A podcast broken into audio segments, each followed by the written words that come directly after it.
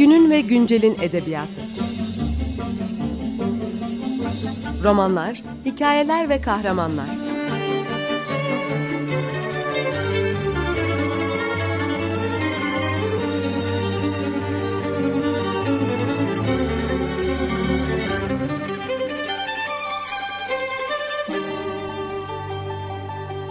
Hazırlayan ve sunan Seval Şahin.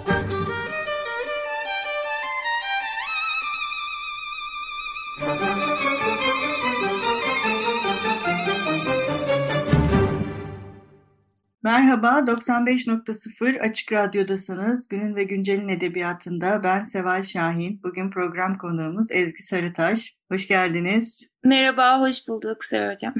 Ee, Ezgi Sarıtaş'la birlikte bugün e, Cinsel Normalliğin Kuruluşu, üst başlığı, alt başlığı Osmanlı'dan Cumhuriyete Heteronormatiflik ve İstikrarsızlıkları kitabını e, konuşacağız.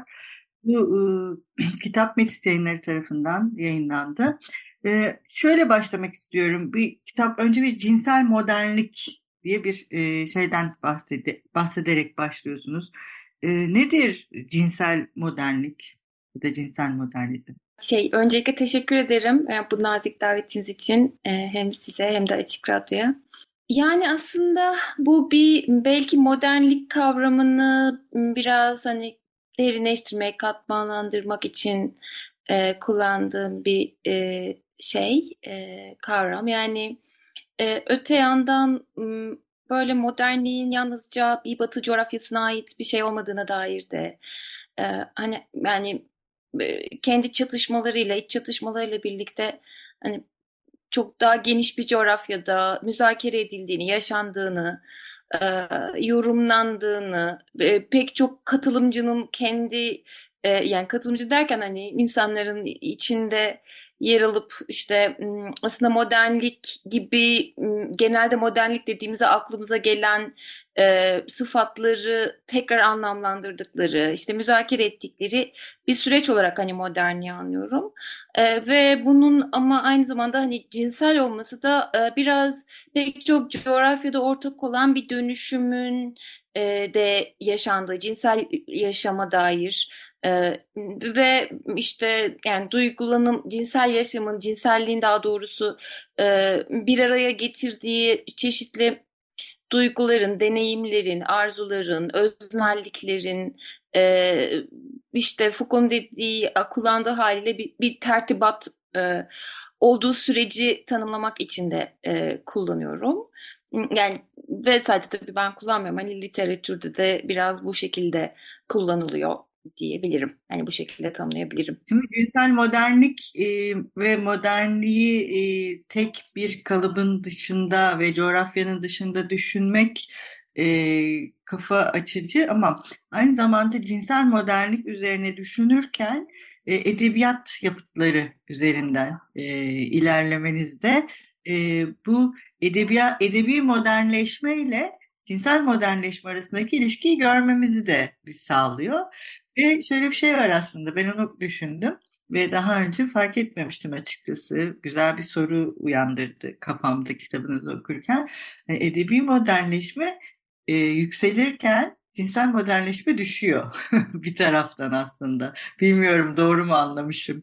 Eğer bunu bir ilerleme e, olarak görürsek ya da özgürlüklerin kısıtlanması şeklinde e, algılarsak ya da işte 19. yüzyıl Osmanlı edebi kamu alanının modernleşmesinde e, erkek cinselliğinin özellikle kadına yönelik bir şekilde geliştirilmesi için harcanan çabada edebiyatın oynadığı rol bayağı önemli bir rolmüş değil mi?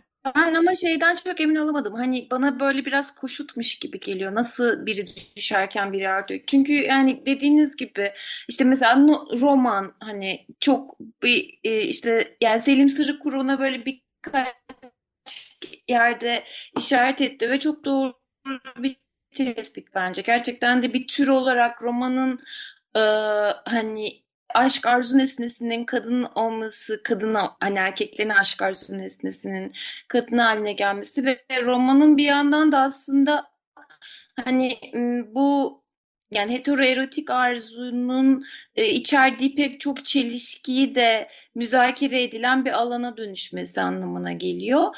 Gerçekten çok iç içe geçmiş bir süreç yani o açıdan. Yani tabii ki bu şey sorusunu doğurur. Belki onu daha sonra konuşuruz. E, işte edebiyatla belki hani yaşamı, deneyimleri, gündelik deneyimleri birbirinden kopuk gören bir perspektiften hani hareket edecek olsak yani e, şey gibi bir soru. E, bu edebiyatta böyleydi ama insanlar kim bilir nasıl yaşıyordu gibi bir şey. Hmm, sorusunu doğurabilir. Bu önemli bir soru. Hani böyle göz ardı edilecek bir soru değil kesinlikle. Çünkü hani birebir örtüştüğünü asla hani düşünemeyiz ama edebiyatın kurucu bir söylem olduğu gerçeği de ortada yani. Hani deneyimleri, öznellikleri şekillendiren kurucu söylemlerden biri olduğu. Hmm, e, fakat şey yani benim açımdan gerçekten ikisi çok iç içe geçen yani içe geçerek dönüştüklerini gözlemlediğim e, iki şey herhalde bunu söyleyebilirim. Sizin not ettiğiniz gibi ama şeyi çok algılayamadım hani düşme ve alçalmayı sanırım tam kastınıza anlayamadım.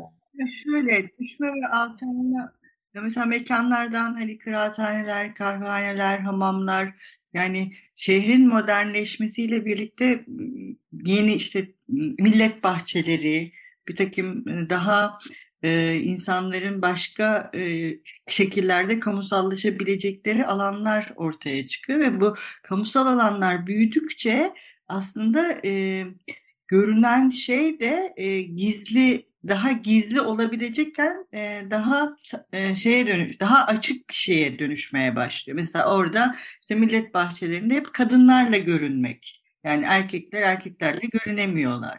Ve romanlar da bunları yazmaya başladığında e, tamamen artık ilişki işte bu millet bahçelerinde ya da tiyatrolarda, balolarda hep kadın erkek ilişkisine dönük bir sınırlılıkla anlatılmaya başlanıyor. Sanki ben öyle bir şeyden bahsetmiştim.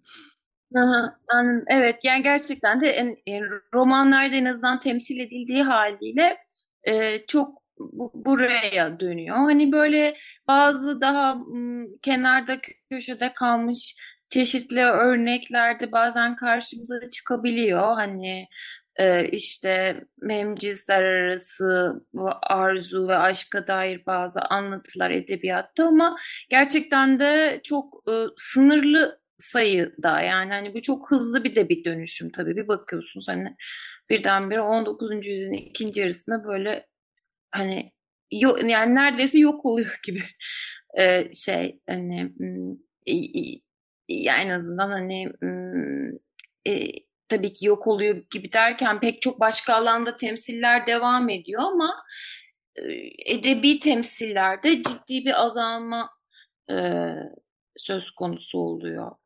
Yani işte modern işte romanın modern kent yaşamını anlatmaya başlaması, işte o modern kentin değişmesi, bir taraftan da hani bu kurucu bir rol oynayan işte Osmanlı erkek yazarlarının Namık Kemal örneğinde olduğu gibi ve çok etkili biliyorsunuz bu yeni edebiyatın kurucu figürü olarak işte halk halk edebiyatına çok karşı çıkması, klasik divan edebiyatına çok karşı çıkması ve bunları ahlaksız bulması, özellikle bunların ahlaksızlığını sürekli gündeme getirip yeni bir e, edebiyatın ancak e, ahlaki kurallarını da çizmek için özel bir çaba harcanıyor aslında. O sınırlılıklar içerisinde sadece bir yeni edebiyatın sınırı yok. Bu yeni edebiyatın ahlakı var. Ve o ahlakta e, şey örnek yazıyorlar mesela işte Namık Kemal diyor ki bu roman böyle yazılır. Böyle kendisi intibahı yazıyor. işte şey yazıyor. Ya da sürekli şey miras yedi ve kötü yola düşmüş adamlar. Mesela hani böyle bir e, tipolojiler, zübbeler, işte zübbelerin kadınsı halleri sizin kitabınızda da var. Onu da ayrıca konuşalım istiyorum zaten. Onları böyle bir kadınsılıkları e, şey ahlaksızlık ve kötülük yani onları eril şeylerden sınırlandırırken başka bir ne diyeyim o sizin bahsettiğiniz cinsel modernlik yani orada bir düşüş oluyormuş gibi o sınırlıklar içerisinde. Hani de sizin dediğiniz gibi 19. yüzyılın ikinci yarısında birden artık bu roman türüyle birlikte tiyatroda da yok. Mesela tiyatroda neredeyse hiç yok. Şiir biraz daha şiirde devam ediyor aslında. Yani burada modernlikle belki ikimizin anladığı şeyde bir belki bir fark mı var o yüzden. Yani acaba modernlikle siz daha e, yani yine homoerotik bir şeyin kabul görmesini mi kastediyorsunuz? Çünkü ben tam tersine modernlikle hani daha fazla heteroerotizmin normalleşmesi sürecini kastediyorum. Ee, biraz Evet evet onu evet evet. Yo ben de aynı şeyi kastediyor, kastediyorum.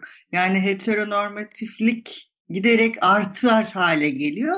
Yani edebiyatçılar da bunu bilinçli olarak hani işte diyorlar ya antoloji yapın, şunu yapın, bunu yapın ama edebiyat edep kökünden geliyor. Hani yazarken de böyle yazın. O e, tamamen heteronormatif bir yapıya getiriyorlar. Ben de katılıyorum sizinle. Yani anladım. Evet yani gerçekten de edebiyatın tabii ben yani bir edebiyat çıkışı olmadığım için çok büyük büyük bu konuşta konu böyle konuşmak istemiyorum sizin karşınızda ama yani çok hani pedagojik bir şeyle e, bir bir bir e, misyonda güçlü olduğu çok ortada yani yüklü olduğu çok ortada. Ee, ve bunlardan bir tanesi de tabii ki cinsel ahlakın sınırlarını çizmek. Yani ve aslında tabii modernleşmenin kendisi çok cinselleştirilmiş bir şey olarak karşımıza çıkıyor. Hmm, bu böyle yalnızca tabii Osmanlı için değil yani Batı için de cinselleştirilmiş bir şey. Hem kendi e, işte yani Batı içindeki farklı kültürlerin, ülkelerin birbiriyle ilişkisiyle hem de işte Batı dışıyla, Doğuyla, sömürge topraklarıyla kurdukları ilişkide e, yani çok cinselleştirilmiş e, anlatılar var.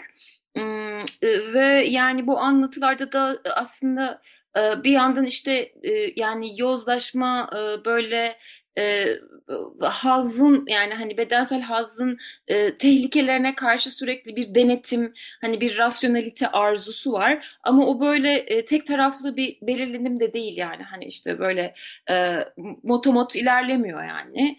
E, e, çok fazla çatışmaya yol açıyor o yüzden e, aslında hani edebi söylemler. Böyle bu tüm bunların hem sahası oluyor bu yani modernleşmenin çatışmalarının e, hem de aynı zamanda tabii ki onun böyle önemli başat hatlarından birini oluştururuyor. Ee, yani yalnızca bunun serimlendiği bir saha olmakta kalmıyor. Kendisi birebir bizatihi işte e, yani tabii edebiyatı burada çok kişi, kişi gibi ele almış oluyorum ama katılımcısı oluyor diyebilirim. Evet, e, bir ara verelim isterseniz. Ne çalalım bugün? Çok e, severek dinlediğim bir şarkı söyleyeceğim. Şey, Brian Ferry Orkestrası'nın Reason or I'm şarkısı olabilir. Merhaba, 95.0 Açık Radyo'dasınız. Günün ve Güncel'in edebiyatında ben Seval Şahin. Program konuğumuz Ezgi Sarıtaş'la birlikte Cinsel Normalliğin Kuruluşu üst başlığı, alt başlığı Osmanlı'dan Cumhuriyeti Heteronormatiflik ve İstikrarsızlıkları adlı kitabını konuşuyoruz. Programımızın ilk kısmında cinsel modernlikten ve cinsel modernlikle edebi modernlik arasındaki ilişkiden e, bahsetmiştik. E, şimdi orada şey demiştiniz e, Ezgi e, 19. yüzyılın ikinci yarısında birden böyle bir değişim başlıyor. E, bu değişim hızlı mı oluyor? Nedir bunun sebepleri? Yani tabii bir yandan çok hızlı olmuş gibi görünen bir e, dönüşüm. E, ama bir yandan da aslında o kadar da hızlı değil. Yani hani uzun süren, ya en azından ben öyle e, e, görüyorum diyeyim. Yani uzun süredir devam eden bazı eğilimlerin düğümlendiği bir e, an gibi de düşünebiliriz. Hmm, o, o uzun süreli gerilimlerin ya da dönüşümlerin hani izini düşmek belki tarihçilerin e, daha iyi yaptığı bir şey. Ben ancak hani oralardan topladığım çeşitli e, gözlemlerimi bir araya koyarak bunu söyleyebiliyorum. Ve eminim ki aslında bu tarihsel dönüşme dair çok daha böyle zenginleştirici pek çok şey ortaya çıkacaktır yani zamanla başka tarihsel çalışmalar yapıldığı sürece de. E, ama yani öncelikle tabii aşk denilen şeyin ya aşk kavramının dönüşümü çok bence uzun yüzyıllara yayılmış bir şey.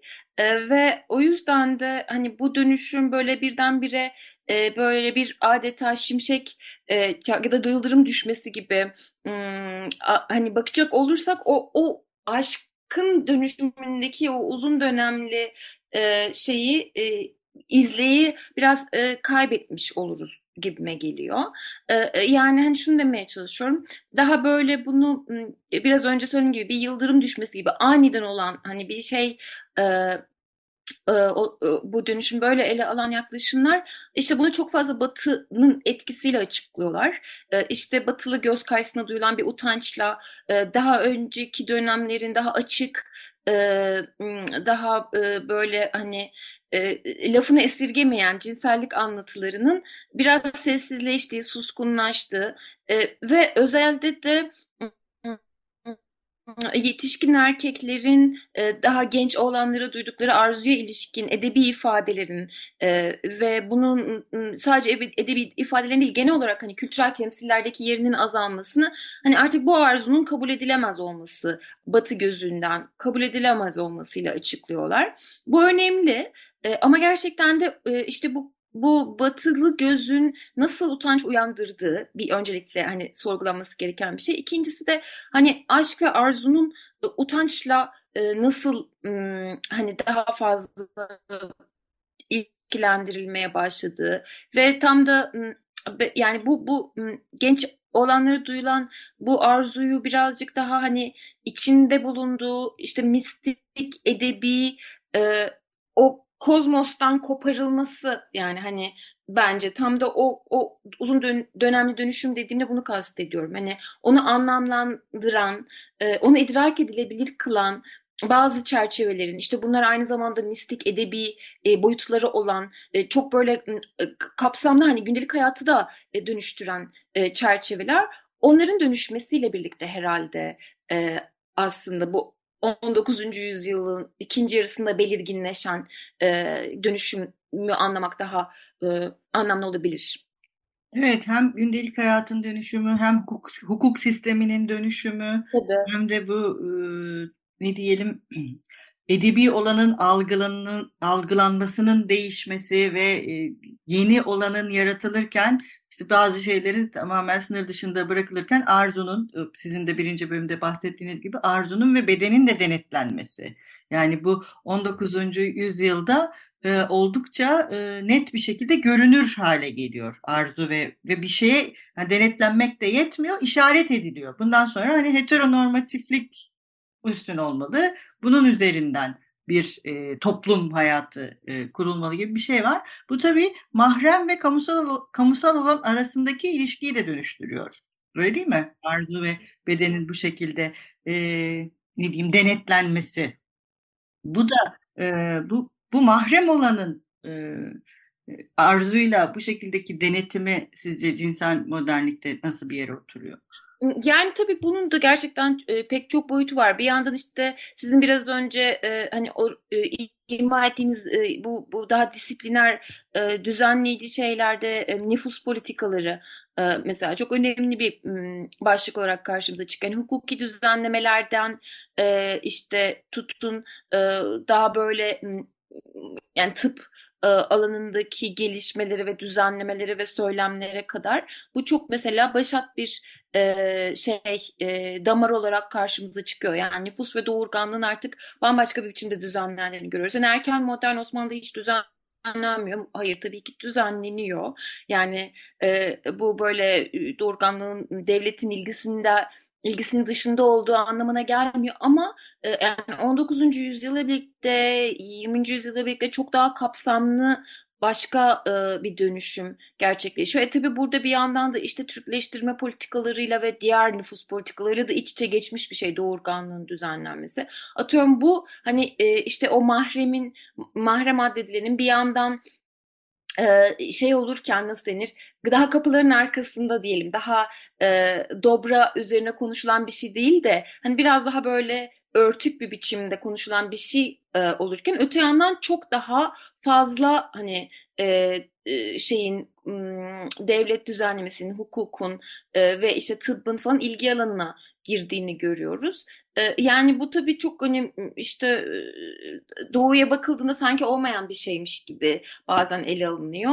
Ama öyle değil. Gerçekten de hani bu bu kapsamlı dönüşüm yani pek çok coğrafyada farklı biçimlerde de olsa benzer bazı şeyler taşıyacak biçimde gerçekleşiyor.